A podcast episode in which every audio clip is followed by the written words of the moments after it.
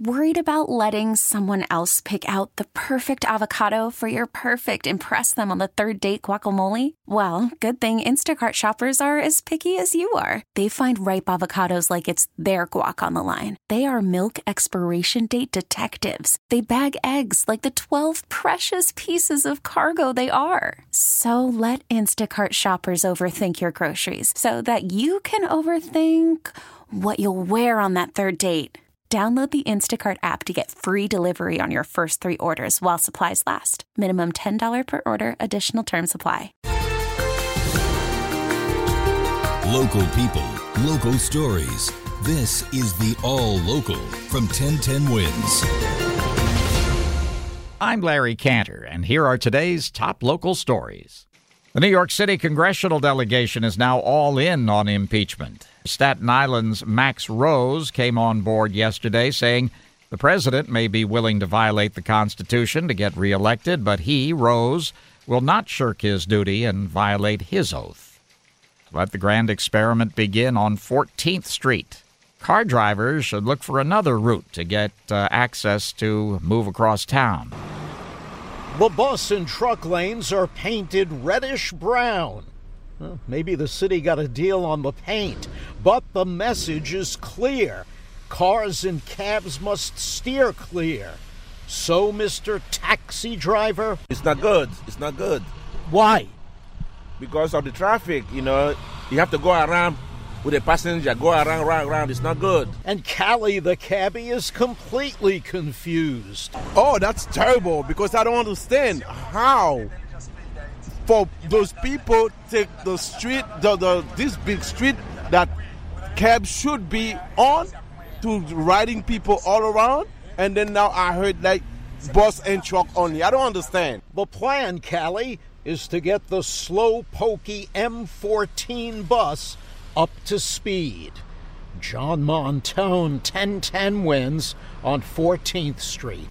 The city will use $16 million in private money to help open some new and restructured public schools.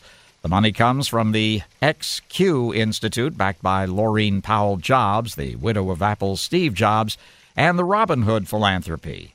This isn't the first time Mayor de Blasio has accepted private money for education initiatives. In 2015, the eyeglass company Warby Parker provided free eye exams and glasses for students in low income neighborhoods. The city also received funding from Robin Hood and large family foundations that year to support expansion of its computer science programs. Another parent caught up in the college admissions cheating scandal is due for sentencing today. 53 year old Gordon Caplan of Greenwich, Connecticut, pleaded guilty to fraud and conspiracy. He was accused of paying an admissions consultant $75,000 to rig his daughter's ACT exam Authorities say his daughter did not know. Caplan is the former co-chairman of the global law firm Willkie Farr and Gallagher. A wake will be held today in Monroe, New York, for NYPD officer Brian Mulkeen. He was shot by friendly fire last weekend while trying to arrest an armed man. He wanted a question about gang activity. A funeral mass is scheduled for 11 tomorrow morning at Sacred Heart Church in Monroe. The NTSB is now looking into what led a World War II era B 17 to crash at Bradley Airport near Hartford yesterday. Seven people were killed. Correspondent Whit Johnson reports. The NTSB has a go team on the ground right now. They expect to be here for seven to 10 days looking into this deadly crash. The B 17 was only in the air for about five minutes before something went horribly wrong. Two people killed in the crash have now been identified 60 year old Gary Mazzone of East Windsor, a former police officer, and 59 year old Robert Riddell of East Granby, an insurance analyst. The B 17 was at Bradley Airport all week for display and air tours. A synagogue in Williamsburg, Brooklyn was vandalized over Rosh Hashanah this week and police have come up with some surveillance video of the crime. The Rivnitz Synagogue targeted Monday afternoon four kids, at least two girls among them, first used milk crate to try and smash the windows on the synagogue, finishing up the act of hate by using some type of metal object to smash it again. Now, I just showed the surveillance video of this. To these two women passing by this morning. I'm shocked because, you know, I walk this route to and from my bus stop, so it's usually quiet. You don't hear about things like this. Yeah, we're very upset also. We're very upset also. This is, you know, something we haven't seen in a, quite a long time. In response to this, in a statement, the governor saying he's disgusted and enraged by it.